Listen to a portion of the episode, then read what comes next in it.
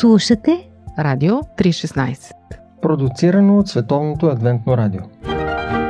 Библейски послания. Истини от книгата, която съдържа най-важното. Едно предаване на Радио 316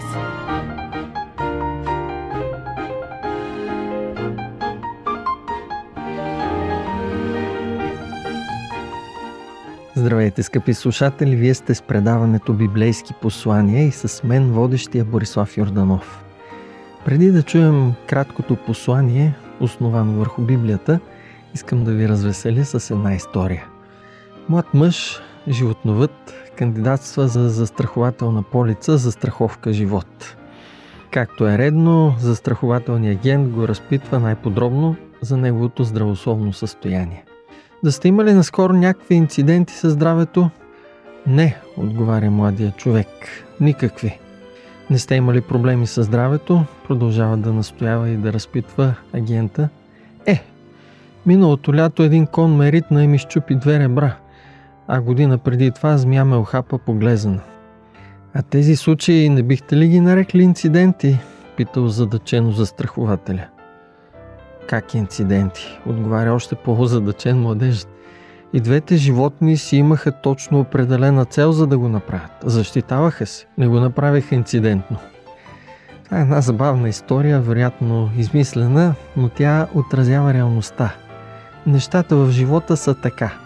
За едни изглеждат случайност, а за други няма нищо случайно.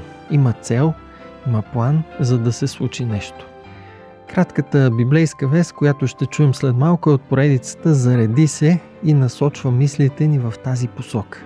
Тя е подготвена за телевизия Хоп Channel България от Слави Митрев, богослов, завършил Софийски университет и ще продължим с тази вест след рекламна пауза. Останете с нас.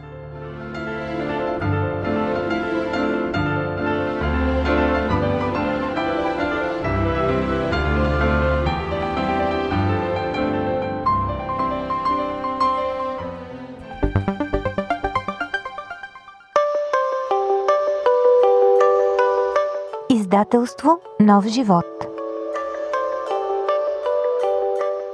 Поеми риска. Автор доктор Бен Карсън. Доктор Бен Карсън е един от най-известните неврохирурзи в света. Първият разделил сиамски близнаци, съединени в областта на главата. Животът му е иллюстрация на връзката между големия риск и големия успех. В тази книга той разказва увлекателно различни случаи от биографията си, когато му се е налагало да решава дали да поеме някакъв огромен риск или не. Формулата му се състои от четири основни въпроса, валидни за всяка ситуация. Кои са те и как да ги прилагате на практика? Поеми риска. Доктор Бен Карсън, издателство Нов живот.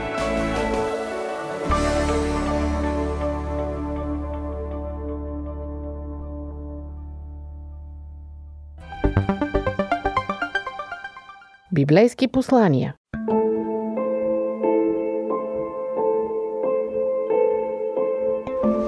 Като тинейджър едно от любимите ми неща беше да разпитвам моята майка и татко как са се запознали. Знаете как е. Кой първи те забеляза, кой кого хареса, а ти от пръв поглед ли веднага и хвърли око? Всичките тези въпроси съм ги задавал много пъти на тях. И разбира се, най-много се очудвах на смелостта на баща ми да се запознае с жена с малко дете. Разбира се, след това остана много изненадан от това, че това не е нейното дете, а нейният племенник. Винаги ми е казвал, Слави, жените харесват смелите мъже, така че бъди смел. Много пъти съм слушал тази история и много ме е вдъхновявала. Когато за пореден път ми я бяха разказали, може би за 20-ти, след това се озовах в топлите завивки на моето легло и вечерта, гледайки към тавана, не можех да заспя, защото една мисъл не ми даваше покой. Казах си, Ами, ако моят татко не беше отишъл точно в Приморско на море, или ако не беше влезнал в заведението точно където беше майка ми, или пък ако тя беше избрала другият, който е харесвал нея също по същото време, какво би се случило с мен?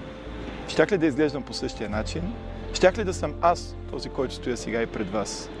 Тези въпроси са ме безпокояли доста дълго време, докато един път попаднах на един текст, който направо ме закова. Псалм 139, 13 стих казва следното. Защото ти си образувал вътрешностите ми, обвил си ме в отробата на майка ми. Ще те славя, защото страшно и чудно съм направен. И не можейки да дигнат поглед от текста, продължих надолу. Костите ми не са били скрити от теб, когато в тайна съм създаван и в дълбочините на земята е давала разнообразната ми форма. Твоите очи видяха неоформеното ми тяло. Направо исках да извикам от щастие да стана и да пея подобно на псалмиста, който в 14 стих казва Ще те славя, защото страшно и чудно съм направен. Знаех, че няма да ми се получи, защото не можех да пея. И това не е защото просто стечението на обстоятелствата са такива или гените на майка ми или на баща ми не са подходящите, а защото така съм планиран. И дори да съм планиран с някои мои недостатъци, аз съм спокоен. Защото знам, че това не е случайност. Всичката тази случайност от ако, ако, ако, винаги страшно много ме е притеснявала. Но сега съм щастлив. Защото има един, който е планирал да изглеждам точно по този начин. С къдърва коса, може би с малко по-груп нос от нормалното и не, можеш да, и не можеш да пея. Но със сигурност добрата новина е, че не съм случайност. И ако не съм случайност, има и още една добра новина в тези трудни времена, в които живееме. Живота, който е приготвен за мен, също не е случайност. Онзи, който ме е планирал по толкова съвършен начин, е планирал и най-добрият живот за мен. Ей, голям късметлия съм. Не. По-точно казано, имам един голям създател.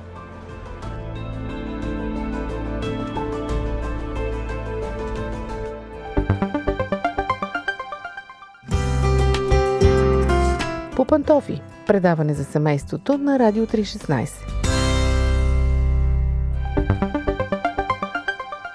Библейски послания.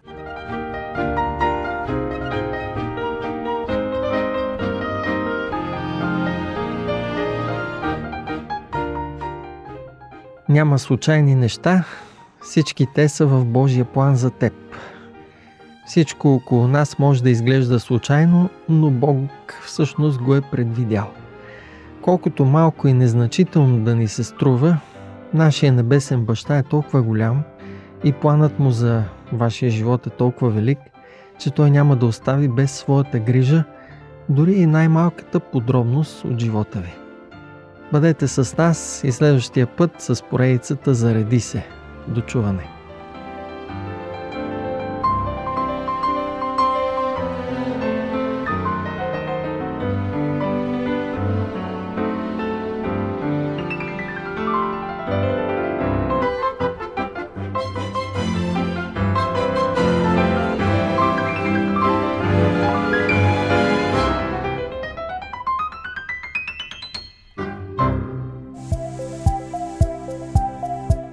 Слушате Радио 316. Продуцирано от Световното адвентно радио. сайт 3-16.bg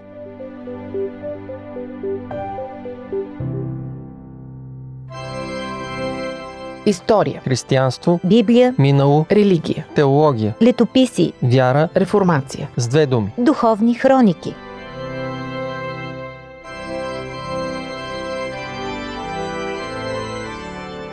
Здравейте, скъпи слушатели! Вие сте с предаването Духовни хроники по Радио 316 и с мен водещия Борислав Йорданов. Днес ще продължим пътуването през историята с поредицата Происход. В миналото предаване се пренесохме на Британските острови и заживяхме малко с келтските християни. Разбрахме, че са били един пример за вярност и библейска простота във вярата си – докато силата на влиянието им не е била изтласкана чрез намесата на папството. Но как е станало това по-подробно ще видим в едно от следващите предавания.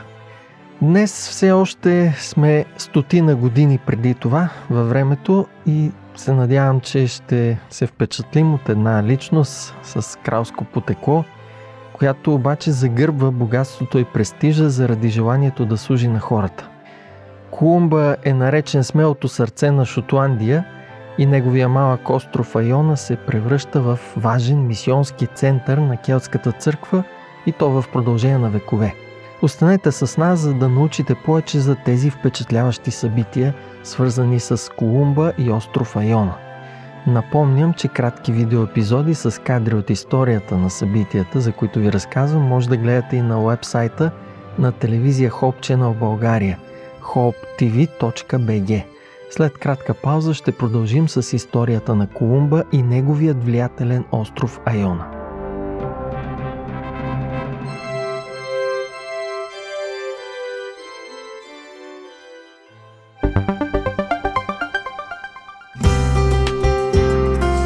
Радио 316 по Пантофи.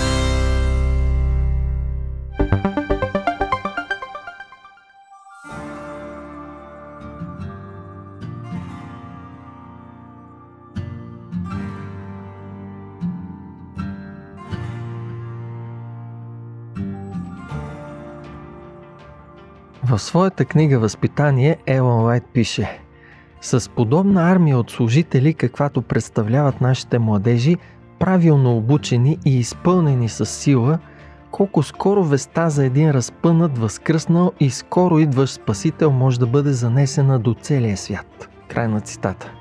Тази визия е всеобхватна и акцентира не просто върху броя служители, от които има нужда, но и върху тяхното качество. Божието дело се нуждае не само от армия млади служители. То се нуждае от правилно обучени хора, за да може да бъде извършена належащата работа. Колумба е човек, който има подобна визия на тази. Визия за армия служители, правилно обучени, които да занесат веста за разпънатия и възкръснал спасител на британските острови, а и отвъд тях, като достигнат дори до континентална Европа. Това е сериозна задача, особено сред групи от народи, които всъщност са връждуващи политеистични племена. Но Колумба решава да се захване с задачата и я завършва за времето на краткия си живот от 75 години. Наследството му може да бъде открито в живота на хилядите мъже и жени, езичници, които приемат Исус за свой спасител и цар. Друг аспект от наследството на Колумба откриваме в интереса, който има към това да инвестира в живота на безброй млади хора.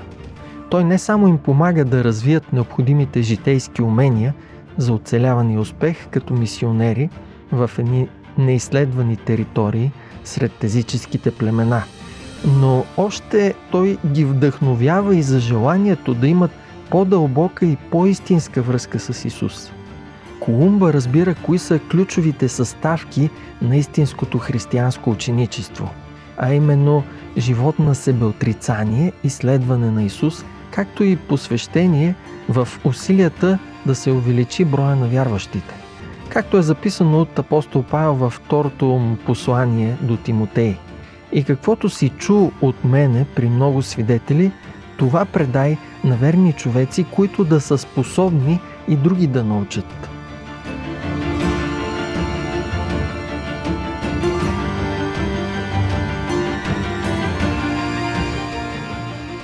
Колумба е роден в Донегал в Ирландия през 521 година след Христа, като родителите му били от кралско потекло. Някои източници посочват, че той е един от наследниците на трона в Ирландия, но всъщност избира да се откаже от тази претенция, за да служи на Бога. При раждането Колумба получава две имена – Гримтан, което означава вълк, и Колам, което означава гълъб. Неговата работа по-късно през живота му като мисионер на Евангелието довежда до по-честата употреба на второто име – Колам. Той получава образованието си под ръководството на някои от най-известните възпитатели и религиозни водачи по това време. Твърди се, че Финан от Конард оставя много дълбоки следи в живота му. Учи го да поставя авторитета на писанието над всеки друг авторитет – и като основа на всяка образователна цел. Колумба е брилянтен учен.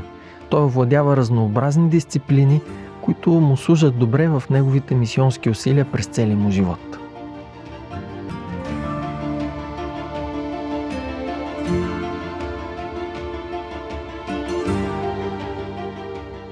Когато е на 35 годишна възраст, изгражда църквата в град Дери и основава там училище. В продължение на 7 години я използва като отправна точка за организирането на 300 църкви, като 100 от тях са и центрове за обучение на мисионери. Колумба има възможност да се посвети на всякакви други неща, които би искал да прави. Той е достатъчно умен и с силни социални връзки, за да има успех, но избира да посвети напълно живота си на Божието дело. Длъжни сме да се запитаме какво в Исус кара Колумба да направи този избор. Какво в истината го привлича толкова много? Истината дали има подобно влияние върху нас –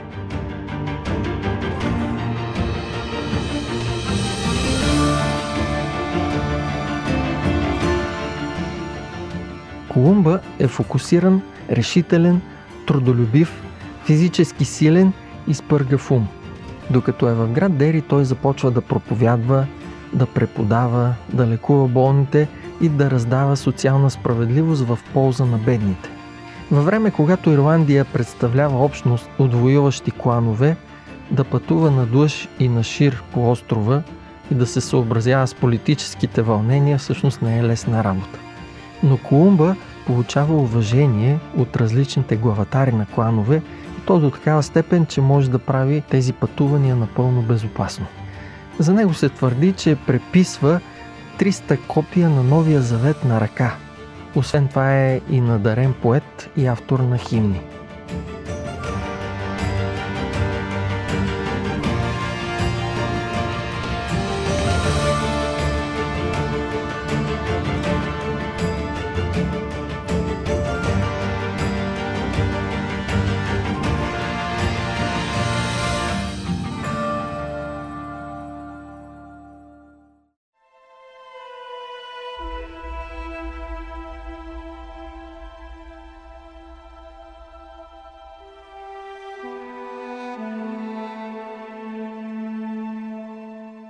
След като работи 7 години в Ирландия, той се насочва към евангелизирането на Шотландия и историята потвърждава влиянието, което има сред народите на острова, като му дава името апостол на пиктите. Защо избира Шотландия? Могат да бъдат посочени три главни причини.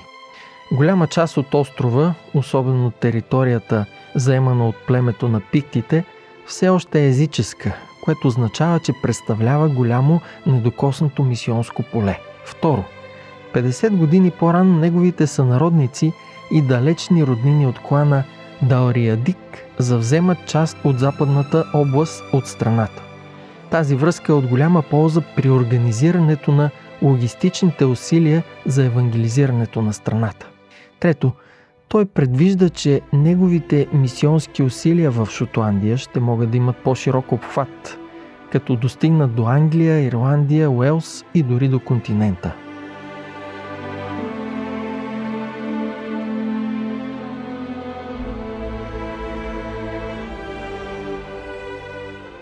Заедно с 200 сътрудници Колумба напуска град Дери и акустира в Мълбей на бреговете на остров Айона – през 563 година.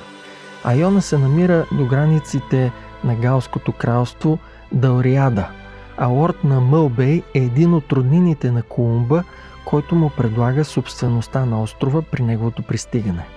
Айона е пионерска мисионска станция, където всичко от сгради до реколти е изградено от Колумба и неговите саратници от нулата.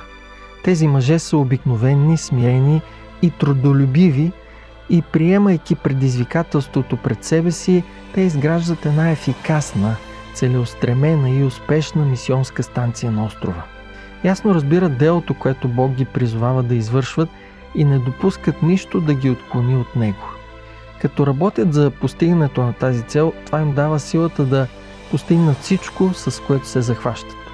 Междувременно Колумба не само наглежда утвърждаването на мисията в Айона, но също така успява в свободното си време да евангелизира съседния остров Мъл. Съдейства за обръщането на мнозина, които живеят там.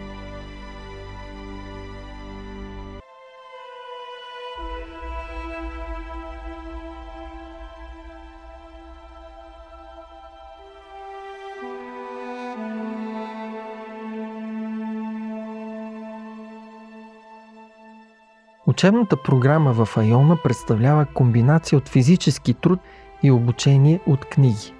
Студентите прекарват голяма част от времето си навън.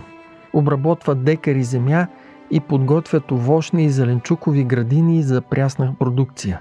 Те се грижат за животни, жънат житото и извършват друга физическа работа като едно допълнение към учението.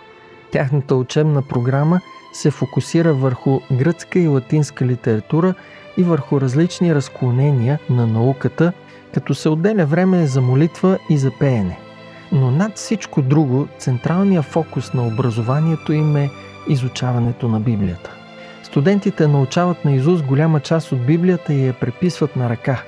В много отношения Айона не е някакъв манастир, а мисионски институт за обучение, който изпраща работници на Христос до всички части на британските острови и дори до Европа. Така създава много други образователни аванпостове на християнството. Те не възприемат някаква система на иерархично лидерство, а ръководителят на всеки образователен център е отговорен за оперирането и управлението на този център – и всеки един от тях се обръща към другите за подкрепа и отчет.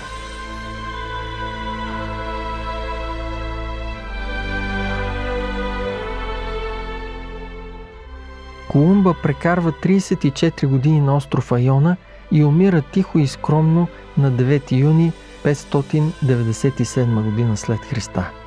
Наследникът му е един от най-способните му ученици – Байтън – той продължава онова, което Колумба започва и предава на тези след себе си.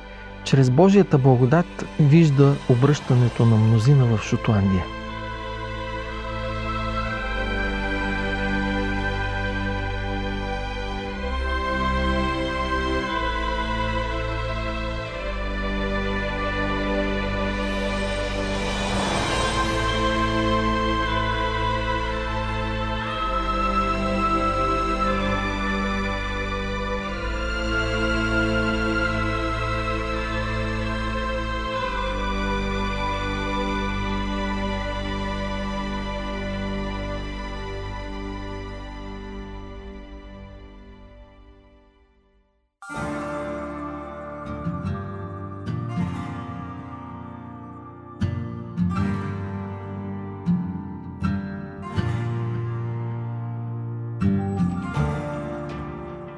Най-трайното наследство, оставено от Колумба, е неговата визия за създаване на армия от работници, които да занесат благовестието на Евангелието там, където Бог ги призовава.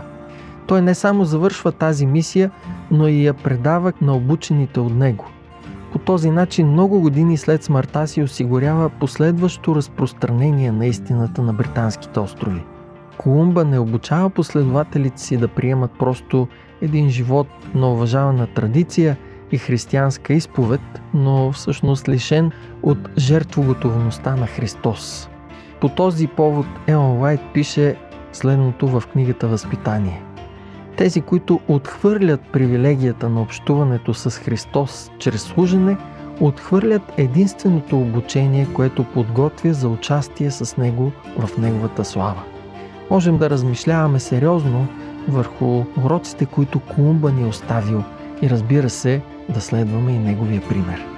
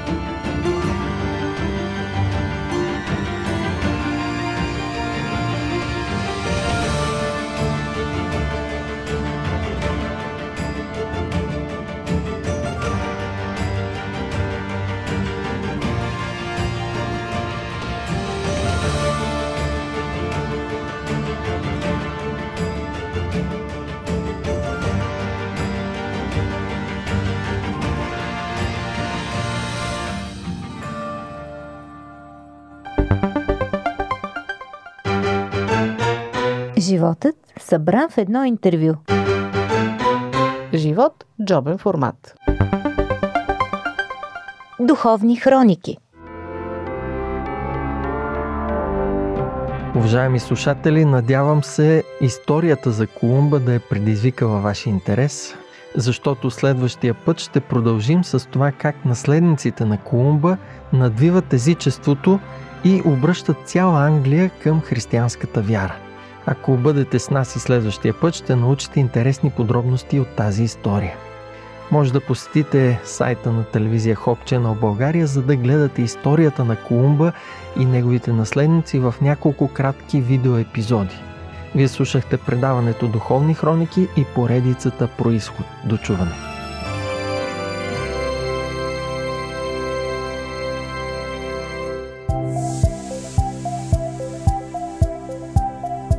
Радио 316 Продуцирано от Световното адвентно радио.